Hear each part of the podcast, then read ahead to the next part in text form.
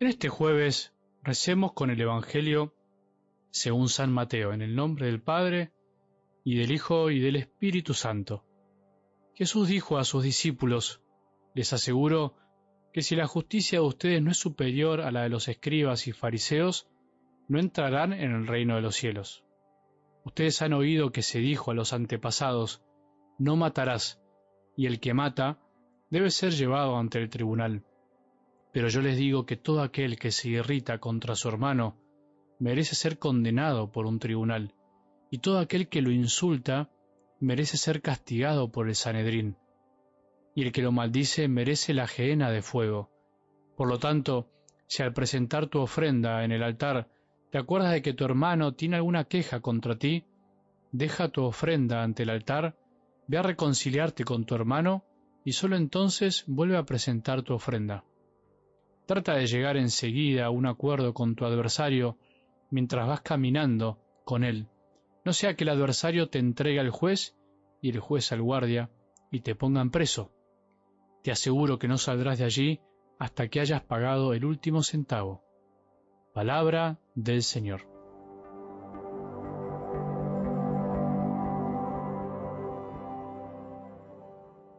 Las maravillosas bienaventuranzas las maravillosas promesas de felicidad que el Señor nos regaló y que empezamos a escuchar desde el lunes y que de alguna manera todo lo que escucharemos a continuación es como una explicitación, una explicación de esas bienaventuranzas que tienen también algo de misterio.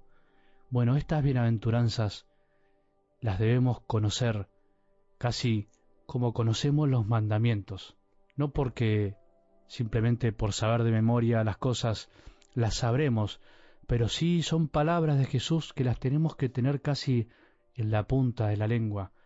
En definitiva, para nuestro bien, para aprender a vivir, para vivir como Él quiere que vivamos, sabiendo que si vivimos como Él, en definitiva seremos felices.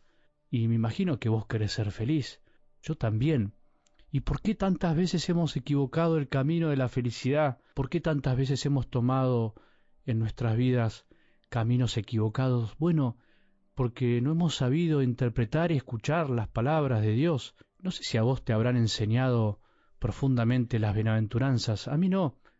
Y esto no es por echarle la culpa a nadie, sino porque parece que en otros tiempos no era costumbre desmenuzar tanto la palabra de Dios como hoy la Iglesia nos enseña. Pero bueno, no importa tanto mirar al pasado, lo importante es darnos cuenta que si no conocemos las bienaventuranzas, en definitiva, equivocaremos muchas veces los caminos que tomamos y por eso no seremos tan felices. Si hubiésemos sabido un poquito antes que para ser feliz había que ser pobre de espíritu, cuántos disgustos nos hubiésemos ahorrado en la vida, si hubiésemos sabido que para ser feliz para ser felices hay que ser pacientes, de corazón hay que ser mansos. Bueno, cuánto nos hubiésemos ahorrado también, cuántas peleas, cuántos sinsabores. Así lo dice Jesús, felices los pacientes, porque recibirán la tierra en herencia. Aquel que sabe esperar es más feliz que el que no sabe esperar. Es así de sencillo. Aquel que sabe que tarde o temprano llegará lo que necesita para estar mejor, sabrá esperarlo y en esa espera, aunque valga la redundancia, no se desesperará, no perderá la paz, no andará corriendo, no andará ansioso. Vos y yo muchas veces andamos ansiosos por la vida porque en definitiva no sabemos esperar las cosas que vienen de Dios, de la divina providencia. Somos nosotros los que queremos alcanzar todo por nuestro esfuerzo, por nuestros medios, por nuestras ansiedades, y sin embargo nos tenemos que dar cuenta que tenemos que ser pacientes, pacientes para alcanzar lo que Dios quiere que alcancemos y pacientes también para darnos cuenta que si algo no viene, si algo no llega, es porque no tiene que llegar y ese es nuestro bien. Sigamos en este camino de las bienaventuranzas para ser verdaderamente felices. Y por eso Jesús, en algo del Evangelio de hoy, desmenuza también de alguna manera nos ayuda a interpretar el quinto mandamiento. Nosotros hemos escuchado que no había que matar. Por supuesto, no hay que quitarle la, vida a nadie. Nadie se merece que le quitemos la vida, nadie. No hace falta hablar mucho sobre esto.